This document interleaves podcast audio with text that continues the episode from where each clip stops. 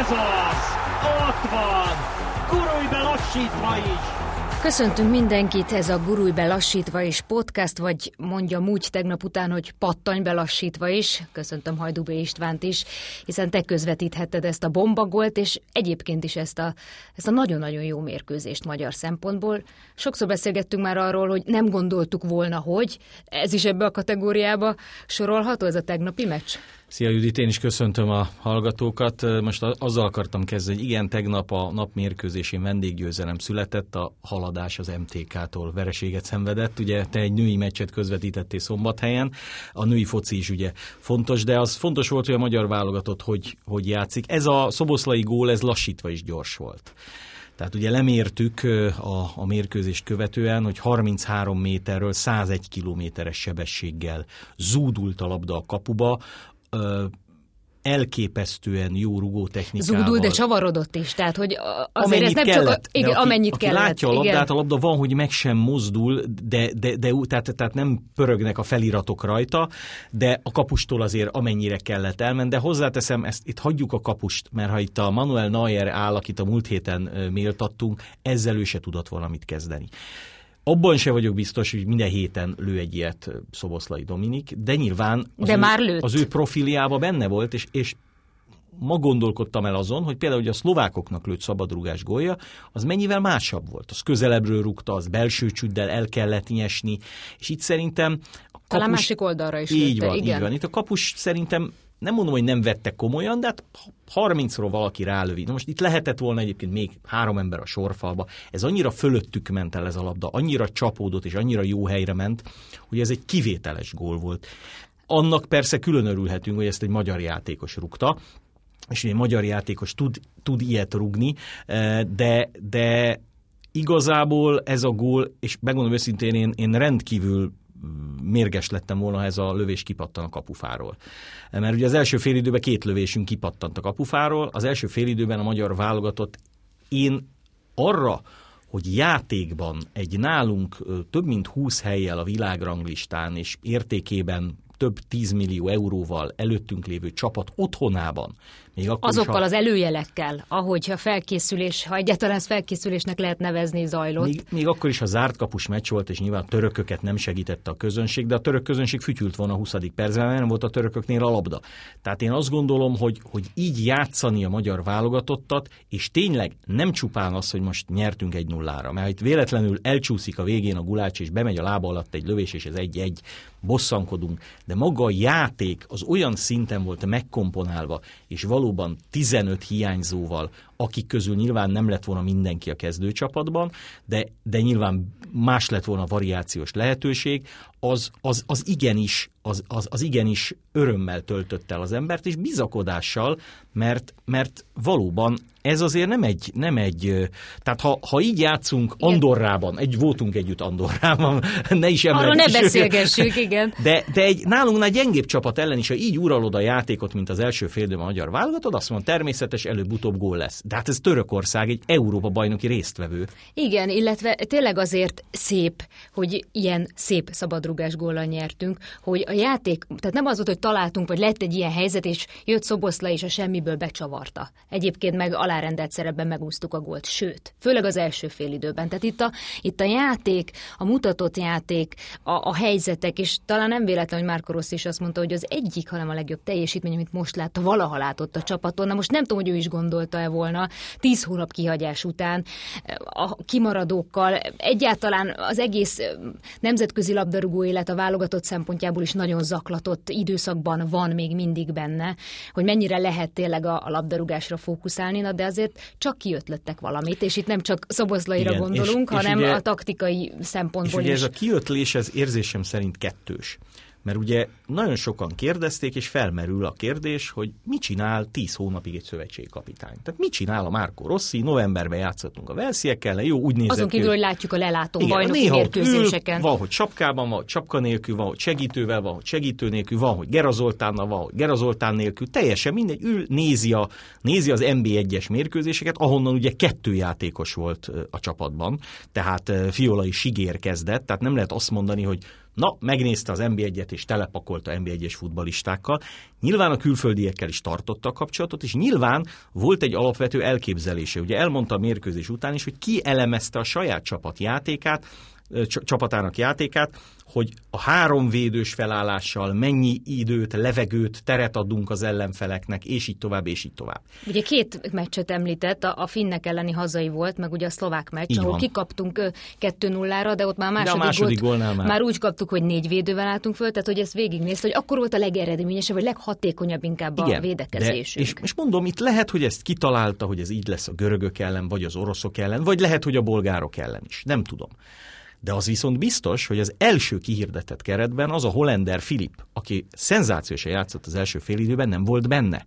Tehát, hogy nem pont ezekre a játékosokra találta azt ki, amit kitalált, az is biztos, mert akkor behívta volna eleve a Hollandert hanem a végén már egy picit a gombhoz varva a kabátot, ugye kik nincsenek. Hát ugye nem nagyon nehéz szélső hátvédek nélkül játszani, ha nincsenek szélső igen, hátvédek.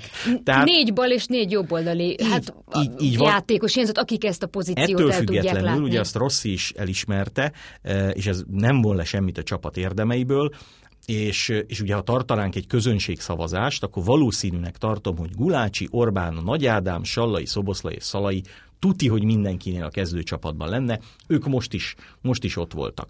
Az, hogy, hogy Fiola ilyen teljesítményt fog nyújtani, hogy Szalai Attila, akit nem láttunk játszani évek óta, mert Cipruson játszik, játszott 12 Igen, percet. nagyon nincs a szemünk előtt. Uruguay években. játszott 12 percet csereként beállva egy gála meccsen, ahol mindegy volt, hogy mi van. Ő most azt a szerepkört tökéletesen betöltve futballozik, és, és ugye Akár ahogyan, Hollander, akit említettél. ahogyan, ahogyan úgy éreztük, hogy, hogy nem tudom én az őszi időszak során kényszerből, amikor Nagy Ádám sérült, megtaláltuk Vidamátét, na végre van egy, megint egy labdaszerző játékosunk, most például ő ugye sérülés miatt nincs, most úgy, éreztük, úgy érezhetjük, hogy nagyjából megvan a csapat. Kíváncsi vagyok egyébként, hogy az oroszok ellen eh, lesz-e változás, és ha igen, mennyi. Én azt hiszem, hogy, hogy fizikailag talán ez nem volt egy annyira megterhelő mérkőzés senki számára. Eh, arra is kíváncsi vagyok, hogy fölhasználjuk-e a csapatkeresés oltárán ezt az orosz meccset, és játszanak olyan játékosok, esetleg újabb újoncok, hiszen Schäfer mutatkozott be a válogatottban, akik ott vannak a keretben, vagy azt mondjuk, hogy van egy győzelmünk, hát legyen még egy, és akkor gyakorlatilag már szinte biztos, hogy ebből a csoportból nem esünk ki, és ugye most látjuk pont az Európa bajnoki pótselejtezőknél, hogy ezért ez a nemzetek ligája, amit mindenki azt mondta, hogy ó, hát ez most mennyire fontos, mennyire nem, ez azért egy nagyon jó menedék, és egy nagyon jó kiskaput jelenthet. Tehát ha a magyar válogatott ebben a csoportban mondjuk az élen végez, vagy akár a második helyen, nagyon jó esélye Igen, lehet annak, hogyha nem sikerül kijutni majd a VB selejtezőkről esetleg e, csoport elsőként, vagy nem leszünk csoport másodikok, akkor is még azért marad egy, egy utolsó és, sanszunk. és szerintem akár a játékosok, akár a szurkolók szempontjából sem mindegy, hogy azt mondtuk, hogy na, barátságos meccsen győztük le Törökországot, hanem azt mondhatjuk, hogy egy nemzetek ligája mérkőzésen, egy tétmérkőzésen. Így van, és ugye a törökök előtte azért azt mondták, hogy nem lesz könnyű meccs, be fognak tenni néhány fiatalt ők is, de azért meg fogják verni a magyar válogatottat. Tehát ők a magyar válogatottól ennyit nem vártak. Ugye szerintem a Günes még most is azt mondja, hogy a csoport leggyengébb csapata nagyon harciasan játszott. Hát ez a török válogatott, ez minden volt, csak nem harcias, pedig mi azért egy pár éven keresztül láttunk az országunk területi harcias törököket is, igaz, az nem most volt. Kettő, hogy hogy itt a játék minden elemében, tehát nem csak a küzdeni tudással vagy a harcossággal, itt futballozni is jobban futballozott a magyar csapat, mint a török. Úgy, hogy a török válogatottban azért európai élcsapatokban játszó futbalisták vannak, 30-40 millió eurót érő játékosok. Egyébként hozzáteszem, Szoboszlainak ez a lövése, ez egy ilyen plusz 3-4-5 milliót hozzátett érzésem szerint az értékéhez. E, és, és azt gondolom, hogy még egy szempontból jól jöttünk ki a, a, a dologból. Itt megint csak Szoboszlai meccs utáni nyilatkozatára utalok egy picit, hogy én azt hiszem, hogy nem tudom, hogy játékban mennyit és meddig tud segíteni Szalai Ádám, egyelőre ugye nem lóg ki a csapatból, sőt, de mentalitásban, hogy ő a csapatkapitány, a legmegfelelőbb embert sikerült megtalálni, külföldön játszik, elfogadják az idősebbek, elfogadják az itthon játszók, elfogadják az olyan ifjú tehetségek is, mint akár Szoboszlai, mentalitásban ott van, és ugye egyetlen előnye van annak, hogy, hogy, hogy hallod, amikor a szünetben ilyen összefoglalók vannak, hogy, hogy mi történik a pályán, mert ott nincs alájátszott közönségzaj, hogy ki, ki, ki hogyan kommunikál, ki mit mond egy lövés pillanatában, egy passznál, és, és annyira szépen irányították egymást a, a magyar játékosok. Figyelj, kettő az egy, dob be, ennyi fityó, ezt csináld, azt csináld, hogy, hogy öröm volt hallgatni is, és mondom, olyan mérkőzést én régen közvetítettem, ahol minimális különbséggel vezetett a magyar válogatott, és nem kellett aggódni, hogy az ellenfél kiegyenlít. Hát gondoljunk bele, amikor az azeriekkel játszottunk itthon, és egy nulla volt, e, és a végén, hát a, a bírónak köszönhettük, hogy tulajdonképpen hát Lesnek igen. ítélt egy olyan szituációt, ami nem volt az, de itt egyszer annyira nem volt benne ebben a mérkőzésben, hogy a török válogatott kiegyenlít, hogy, hogy az jó volt nézni, az nyilván más kérdés, e, hogy, hogy, hogy annyi helyzetből, mint ami az első félidőben volt, gólokat kell lőni. Mert Nekem nem... ez az egy félelmem volt, őszinte vagy, vagyok, hogy na lett két kapufa, kimaradt ez a helyzet, a törökök meg azt az egyet be fogják lőni, csak ez ne legyen, hiszen láttunk már ilyet is, de hát nem nagyon volt helyzet sem, főleg nekik az első félidőben. De visszatérve Szoboszlaira, sok gólt közvetítettél már, szabadrugás gólt is, bomba gólt is, ugye most már Détári Lajost emlegetik sokan a közösségi oldalon, vagy hozzá hasonló. Ne, neked mit idéz egyébként, akár Szoboszlai, mit jelenség, ez a rugó technika, a magyar labdarúgás és a válogatott jövőit is jelenít tekintve. Ugye én a gól is. előtt azt mondtam a közvetítésben, hogy ilyen távolságból láttunk már gólt. Uh, utólag azt mondom, hogy ha nagyon gondolkodnom kéne, hogy ilyen távolságból a magyar válogatottban kiszerzett tétmérkőzések gólt, én nem nagyon emlékszem. Nyilván ö, voltak Rutka Jánosnak pazar szabadrugásai nem 33 méterről. Váradi Béla lőtt nagy gólokat, mint, mint aki a szabadrugások koronázott királya volt Magyarországon, de ez valami olyan különleges, speciális lövés volt, hogy ezt talán nem túlzás, de tényleg a, a, a 97-es Roberto Carlos féle brazil-francián lőtt szabadrugás gólhoz tudom hasonlítani. Az Salzburg oldalán nem véletlenül hasonlították Igen, ami, ami ugye nyilván más szemmel az kikanyarodott a labda, visszakanyarodott, egy 37-es lábú Roberto Carlos hogy tudta így elrúgni. Ez egy ikonikus góllá nem esült az idők folyamán, de ez, ez szinte példátlan. Tehát ez egy, ez egy olyan, olyan lövés volt, ami a legjobb helyre, a legnagyobb erővel, ebből a távolságból és ahogy letette a labdát, és neki, mi tudtuk, nyilván mi magyarok tudtuk, hogy ez a srác ez el fogja rúgni. Lehet, hogy a török kollégát gondolkodott, hogy neki fut, aztán majd belöbböli a sorfal mögé, vagy valami, de, de ugye ha valaki ezt a gólt megnézi nem magyar kommentárral, mert ugye most már megteheti a, az interneten, javasoljuk nyilván a magyar kommentárt minden esetben, eh, de hát ott, ott elképedés van. Tehát aki oroszul, portugálul, törökül közvetíti, az, az meg van döbbenve, mert ilyet, ilyet nem lehet Igen, még a nevét se tudják jól kiejteni, sejteni, de hát ez a legkevesebb. de, de tényleg ámulás, ámulás van a, a többi és, kolléga és, részéről És elképesztő mennyiségű gyakorlás. Tehát azt ne higgye senki, hogy a Szoboszlai letette a labdát, belerúgott egy marha nagyot és gól lett, azért, mert kétszer edzésen szívászban ugyanarról a fűcsomóról eltalálta. Nem, ez gyerekkora óta különböző szögekből, különböző módon, még egyszer mondom, két válogatott gólja van szabadrugásból, két teljesen más típusú gól. Igen, az, az, az egyetlen, is szerzett. Az az egyetlen, hogy jobb lábbal rúgta mind a kettőt, tehát nincs még ballába szabadrugás gólja. De a kérdésedre válaszol, volt a 80-as években egy Éder nevű brazil játékos, ő rugott ilyen elképesztő erővel e, gólokat. Ugye a Ronald Koemannak is voltak hihetetlen szabadrugásai, de de, de maga, ahogy a labda szállt, és ahogyan, ahogyan ezt rüsztel el, tehát, tehát az, arra azt mondom, hogy kivételes képességű labdarúgóra utal, és ez egy kivételes gól volt. A kivételes gólok sajátja nyilván azt, hogy ne várjuk, hogy minden héten egy ilyen gólt fog lőni, és nyilván az is elképzelhető majd, hogy közelebbről mindenki azt várja, hogy Szoboszlai majd berúgja, és ehelyett valaki más becsavarja, mert azért van más jó rugótechnikai játékos a magyar csapatban, de mind ennek a srácnak, mind pedig, mind pedig a válogatottnak ez a gól, ez, ez a gól járt, amellett, hogy a, a tegnapi, tehát a csütörtöki játéknap legszebb gólja volt magasan, tehát ezzel nem is lehet vitatkozni. Ugye azért itt az előkészületek és a felkészülés kapcsán nagyon sokat beszéltünk a járványhelyzetről, arról, hogy ki hiányzik, miért hiányzik, gyanús, nem gyanús, találkozott valakivel, ezért inkább nem jön. Szóval ez nagyon nehéz, nem csak magyar szempontból természetesen, hanem a nemzetközi futball élet szempontjából is, hogy egyáltalán elengedik-e a klubot, klubok az adott játékosokat. Hogy látod, hogy ez mennyire gyűrűzhet be akár a válogatott életében egy ilyen nemzetek ligája sorozatnál. Hát most az, hogy már a, nagy világversenyekre begyűrűzött, vagy azokra milyen hatással volt, azt tudjuk. Na, de a továbbiakban mi lesz és mi lehet? Nyilván ezeknek a játékosoknak, most a profi futbalistákról beszélünk, tehát nem az andorrai vagy a gibraltári válogatottról, ezeknek a fizetését, az egzisztenciáját a klubjuk állja. Egy válogatott labdarúgó egyébként is egy, egy átlag évben a 12 hónapból mondjuk egy hónapot pihen, három-négy hetet van a válogatott, és tizet a klubbal, nagyon durván sarkítva, nem egyszerre, de, de ez így van. Nyilván egy klubnak, ugye, akik esetleg hallották Szergei Rebrov nyilatkozatát a Fradi Zalegerszeg mérkőzés után, amikor szembesítették azzal, hogy nem köteles egy klubcsapat elengedni a válogatotthoz a játékosait, ő azt mondta, hogy hoppá, ha ő ezt tudja, akkor lehet, hogy másképp dönt, mert a klubok azért féltik ezeket a kincseket, és igazából a, a nagyon nagy pénz is a labdarúgásban, az a nemzetközi kupasorozatban, különösen a bajnokok ligájában van.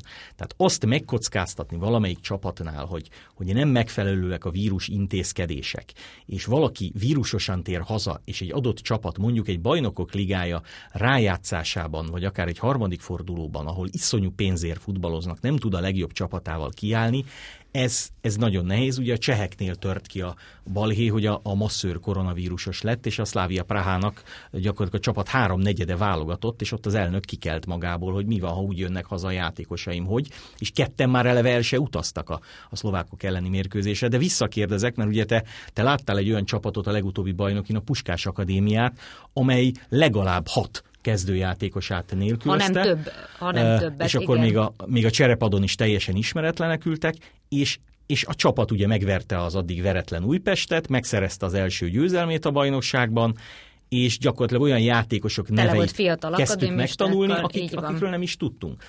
Na most a mérkőzés előtt én azt gondolom, hogy ugye szerette volna elhalasztani a, a Puskás Akadémia ezt a mérkőzést is, de az MLS hozott egy határozatot, hogy ugye csak egyet lehet, mert ez valószínűleg ez egy végeláthatatlan ö, folyamatot, vagy halasztási folyamatot generálhat, hogyha ne adj Isten más csapatban megtörténik, sajnos már ugye más NB1-es csapatnál is úgy tűnik, hogy felütötte a fejét a koronavírus. Szóval a mérkőzés előtt azért természetesen nagyon gondterheltek voltak a Puskás Akadémiánál a vezetőedző is, de azt mondta, hogy, hogy, hogy itt a lehetőség a fiataloknak. Hát a mérkőzés után ennél boldogabb csapatot, olyan ünneplés volt majdnem, mint hogyha a bajnoki bronzérmet ünnepelte volna előző szezonban a csapat.